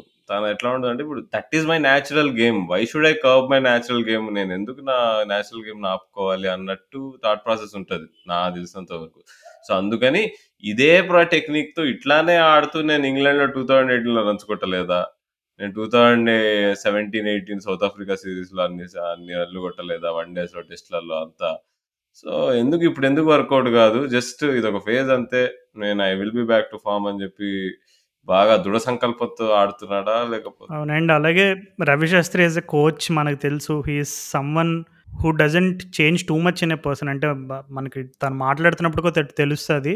అండ్ విరాట్ కోహ్లీ పరంగా అయితే నాకు తెలిసి రవిశాస్త్రి కూడా ఎప్పుడు కూడా తను పాజిటివిటీని తను ఎట్లయినా ఇంజెక్ట్ చేసే క్రమంలో కోహ్లీ ఏ ఫ్లాస్ ఉన్నా చిన్న చిన్న మరీ టెక్నికల్గా టూ మచ్ ఇంటూ డీటెయిల్ వెళ్ళకుండా కొంచెం తనకి ఇంకా బూస్ట్ ఇచ్చేలానే శాస్త్రి ఎంకరేజ్ చేస్తుంటాడు. అందుకే కోహ్లీ యాటిట్యూడ్ కూడా I think still Ravi Shastri coaching influence ఇంకా కొంచెం కనబడుతుంది. ఇందులో I'm not going to back back back down I'm going to be positive and I'm going to go for my shots I try whatever comes my way అనే ఒక attitude కనబడుతుంది. But ఇప్పుడు coaching department మారింది కాబట్టి మరి ఏమన్నా మన ద్రావిడ్ భయ్య ఏదన్నా కొంచెం వన్ ఆన్ వన్ కన్వర్జేషన్లో కోహ్లీకి ఏమన్నా చెప్పి ఏదన్నా మరి ఏమైనా మార్పులు చేర్పులు తీసుకొస్తాడేమో మరి చూడాలి మరి. జనరల్గా ఏ ప్లేయర్ ఆఫ్ కోహ్లీస్ లెవెల్లో టెక్నాలజీ టెక్నికల్ చేంజెస్ తీసుకురావడం అనేది it's not possible but still let's see what happens ఇప్పుడు పుజారా ఫస్ట్ ఇన్నింగ్స్లో లుంగెంగిడి అవుట్ చేసిన విధానం అయితే అది చిన్న పిల్లోడు కూడా చెప్తాడు. అట్లానే మీకు పుజారాకి అక్కడే ఒక షార్ట్ లెగ్ పెట్టాలి. అట్లా వేయాలి back of the length into the body వేయాలి. గ్లవ్ తగిలి హిప్ తగిలి క్యాచ్ వస్తుంది లేదా బ్యాట్ ప్యాడ్ తగిలి క్యాచ్ వస్తుంది అని అందరికీ తెలుసు. సో మరి అది బాగా టార్గెట్ చేస్తున్నారు బౌలర్స్. నీకు ఎంత బాల్స్ ఆపినా కానీ ఈవెన్చువల్లీ ఏదో ఒక బాల్ అట్లా లేచి ఎస్పెషల్లీ సౌత్ ఆఫ్రికన్ పిచ్చెస్లో పక్క బాల్ నీకు ఎక్స్ ఎక్స్ట్రా బౌన్స్ ఉన్నప్పుడు నీకు ఎప్పుడో అప్పుడు గ్లౌస్కి దాకుతుంది సో బౌలర్స్ అదే టార్గెట్ చేస్తూ ఉంటారు. సో ఈ టెస్ట్ మ్యాచ్లో సరి ఏంటి పెద్ద ఏమి ఎఫెక్ట్ కాలేదు పుజారా రన్స్ కొట్టకపోయినా. ఇక నెక్స్ట్ టెస్ట్ మ్యాచ్లో ఏమవుతుందో చూడాలి. అండ్ రహానే అసలు ఈ మ్యాచ్లో రహానే ఆడకూడదని చెప్పి అందరూ బిల్డింగ్ నుంచి నుంచో నడిచారు. మన విహారీ అన్నను కూర్చోబెట్టి అక్కడ ఆ విహారీ ఏమో ఇప్పుడు అందరికి అందరినీ కూర్చోబెట్టి పుష్పరాజ్ సినిమా వేస్తున్నాడు. సో మరి అది ఫేర్ అంటావా రహానే ఆడించడం అసలు ఈ టెస్ట్ మ్యాచ్ అంటే మరి ఎప్పుడు కూడా తను రహానే ఓవర్సీస్ కండిషన్స్లో సక్సీడ్ అయిన రికార్డ్ ఆల్రెడీ ఉంది అండ్ అలాగే తను it's not too long ago he was the vice captain of uh, Indian test team. So ఎప్పుడు కూడా నీకు పెక్కింగ్ ఆర్డర్లో కొంచెం ముంబై వాళ్ళంటే నీకు ఎప్పుడు కూడా ఒక చిన్న ప్లస్ ఉంటుంది. ఎందుకంటే బికాజ్ హెయిలింగ్ ఫ్రమ్ ముంబై నీకు పీపుల్ జనరల్గా న్యాచురల్ ఎక్స్పెక్టేషన్సే మల్టిప్లై అయిపోతాయి. నువ్వు Mumbai school of cricket academy నుంచి వచ్చావంటే. మేము ఎందుకు ఈ ముంబై ముంబై గురించి అనవసరంగా హైప్ ఇస్తున్నాం? మీకు అని డౌట్ వస్తే మేము సంజయ్ మంజ్రేకర్ పుస్తకాన్ని మేము రివ్యూ చేసిన క్రమంలో దాని గురించి డీటెయిల్గా మాట్లాడుకున్నాం. సో మీరు ఆ ఎపిసోడ్ని కనుక మిస్ అయి ఉంటే దయచేసి ఆ ఎపిసోడ్ వినండి. ఎందుకు ఈ ముంబై గురించి అనవసరమైన హైప్ అంటే మీకు దాంట్లో అర్థమవుతుంది. సో మేబీ ఇంకా మరి hopefully by the end of the series మనకి మేబీ ఒక క్లారిటీ వస్తుందేమో. మరి మన 'కేఎల్ రాహుల్' అన్న అయితే తన ఫార్మ్‌కి ఒక గిఫ్ట్ లాగా జనరల్‌గా బర్త్‌డే గిఫ్ట్స్‌కి ఏ చెప్పకు రాజు. ఎంత తక్కువ ఏ కాదు ఇప్పుడు. వన్ డే కెప్టెన్ ఇప్పుడు. కే 'కేఎల్ రాహుల్' ఇప్పుడు సౌత్ ఆఫ్రికా వన్ డే సీరీస్‌కి he is the captain. Oh! అదంటావా? ఓకే. యాహ్! అయితే yeah! That is yeah! So, ఇప్పుడు కోహ్లీ టీమ్‌లో ఉండగా ఇప్పుడు 'కేఎల్ రాహుల్' కెప్టెన్ అవ్వడం అసలు హుహు. అంటే రాహుల్ కెప్టెన్, రాహుల్ కోచ్. నమ్మ కర్ణాటక కాంబినేషన్ అది.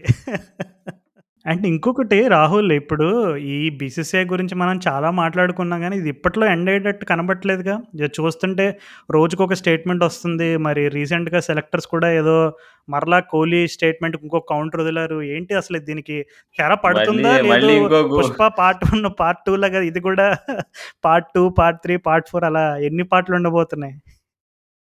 అంటే మనం పోయిన ఎపిసోడ్‌లో మాడు మాట్లాడుకున్న విషయాలు కొన్ని కరెక్టేమో అనిపిస్తుంది. ఎందుకంటే చేతన్ శర్మ ఇచ్చిన స్టేట్మెంట్‌లో కూడా తనేమి చెప్పలే. త తను తనేమన్నాడు? ఇప్పుడు మేము కోహ్లీని ఇప్పుడెందుకు అనౌన్స్ చేస్తున్నాము అని అడిగాము అని అన్నాడు తప్ప, లేదు నువ్వే మా కెప్టెన్ అని మేము చెప్పాం కోహ్లీతో అని ఎక్కడైనా రాసాడా? చెప్పాడా? తను చెప్పిన స్టేట్మెంట్స్ ఎలా ఉన్నాయంటే, మేము కోహ్లీకి ఏం చెప్పామంటే, ఇప్పుడెందుకు ఈ డెసిషన్ తీసుకుంటున్నావు? ఇప్పుడు పెద్ద వరల్డ్ కప్ అంటే పెద్ద సిరీస్ ఇది. దీ దీనిపైన నీ ఫామ్ ఇవన్నీ ఎఫెక్ట్ పడతాయి అనేటట్టుగా మేము ఏదో మాట్లాడాము. ఇప్పుడెందుకు డెసిషన్ తీసుకుంటున్నావు అని అన్నాడు. బట్ కోహ్లీ ఏమో అసలు నాకు సెలెక్టర్స్ నన్ను ఉండమని చెప్పలేదని ఒక స్టేట్మెంట్ అన్నాడు.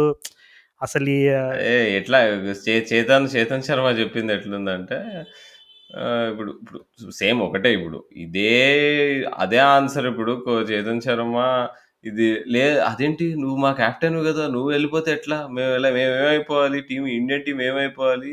అసలు అసలు ఇది ఇది వెనక్కి తీసుకో అర్జెంటుగా లేదు లేదు నువ్వే మా కెప్టెన్ అన్నావు ఒక తీరు.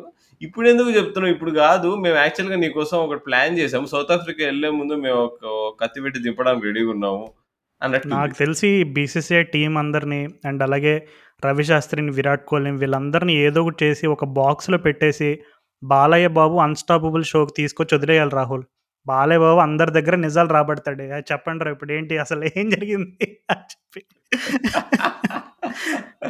అంతేగాని ఆలీతో సరదాగా షోలో ఏమో బయటికి రావంటావు. ఏదైనా అలాంటి షోస్‌కి ఏదన్నా వస్తే అంటే ఇండైరెక్ట్‌గా మనం ఏం హింట్ ఇస్తున్నామంటే మన లిజనర్స్‌కి ఫ్యూచర్‌లో వీళ్ళు ఇలాంటి షోస్‌కొచ్చినప్పుడు లేదా ఆటోబయోఫ్ బయోగ్రఫీలు రాసుకున్నప్పుడు, లేదంటే ఏదన్నా సినిమాలు తీసినప్పుడు ఇలాంటి విషయాలకి మనకేదన్నా ఒక క్లారిటీ రాబోతుంది అనడానికి మనం హింట్ ఇచ్చాం. సో అవును రాజు. సినిమా అంటే గుర్తొచ్చింది.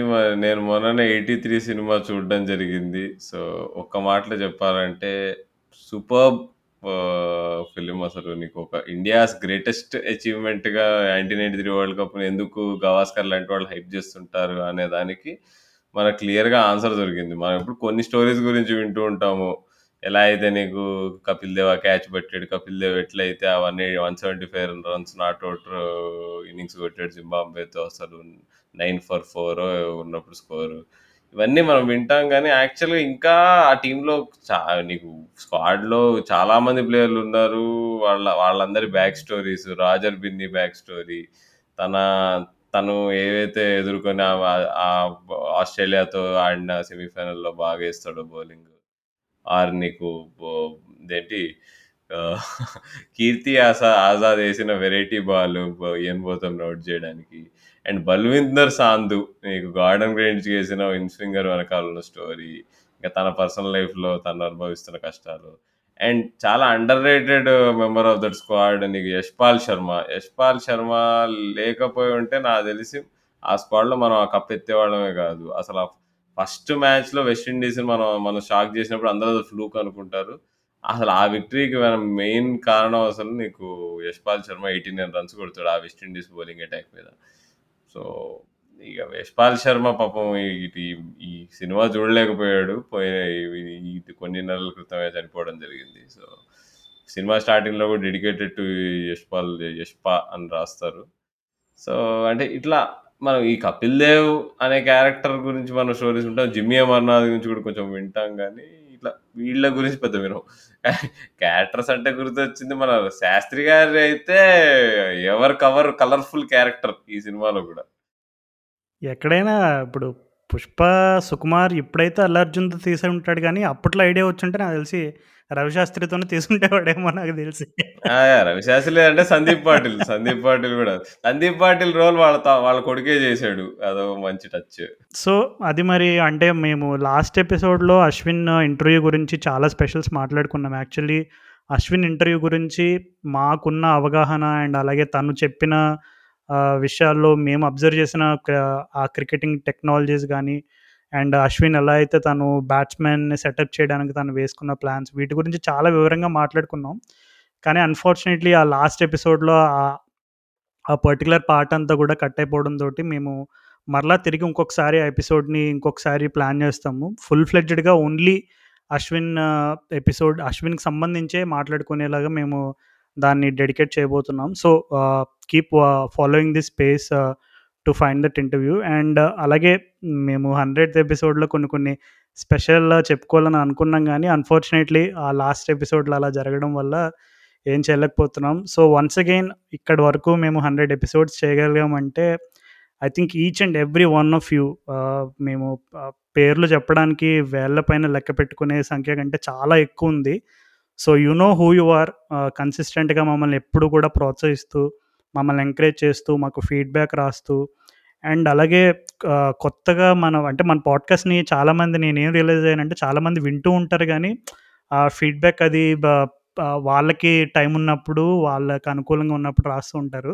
సో, అట్లా మాకు రీసెంట్‌గా దీపక్ రెడ్డి అని ఒక లిసనర్ తను ఆ ఫీడ్‌బ్యాక్ పంపించాడు. భయ మీరు పాడ్‌కాస్ట్ ఏంటి వీక్ ఒకటి చేయండి ఎపిసోడ్ ఏమైంది అని చెప్పి ట్రావెలింగ్ అప్పుడు మీ పాడ్‌కాస్ట్ వింటూ ఉంటాను. అసలు సూపర్ మజా వస్తుందని చెప్పి చెప్పాడు. సో, ఇట్లా మన దీపక్ లాగా ఇంకా చాలా మెసేజెస్ చాలామంది రెగ్యులర్‌గా కన్ కన్సిస్టెంట్‌గా పంపిస్తూనే ఉంటారు. సో, ఈ 100 ఎపిసోడ్స్‌కి మాకు ఏదన్నా గిఫ్ట్ ఉందా అంటే మీరు రెగ్యులర్‌గా పంపించే ఆ ఫీడ్‌బ్యాక్ మీరు రెగ్యులర్‌గా మీరు మాకు పంపించే ఫీడ్‌బ్యాక్‌తో పాటు మీరు మా పైన చూపించే ప్రేమ ఇవన్నీ ఇవే మాకు మోటివేషన్. సో, మాకు డబ్బులతోటి లేదు వేరే సం విషయాలతోటి మాకేం సంబంధం ఉండదు. కేవలం మీరు పంపించే ఆ ఫీడ్‌బ్యాక్, మీరు పంపించే మీరు చూపించే ఆ రెస్పాన్స్, ప్రేమ వల్లే మేము ఇన్ని ఎపిసోడ్స్ చేయగలిగాం. So, we are are dedicating this 100థ్ episode to all our listeners of cricket Nagaram. So, మరలా మనం మరొక ఎపిసోడ్‌తో మరలా జోహనస్బర్గ్ టెస్ట్ మ్యాచ్ అయిపోయిన తర్వాత అండ్ అలాగే యాషెస్ అయిన తర్వాత కూడా మేము దానికి సంబంధించి ఏదన్నా యాషెస్ అసలు ఇంగ్లాండ్ బ్యాటింగ్ గురించి ఇన్డెప్త్గా దాని గురించి ఎవరైనా ఎక్స్‌పర్ట్ ఒపీనియన్ తీసుకొని ఏమైనా ఎపిసోడ్ చేయగలిగే చేయడానికి ప్రయత్నం కూడా చేస్తాము. So, keep following this space and thank you once again to all our listeners. So, మరలా ఎపిసోడ్‌లో మనందరం కలుసుకునేంత వరకు నా తరఫు నుండి అండ్ అలాగే రాహుల్ తరఫు నుండి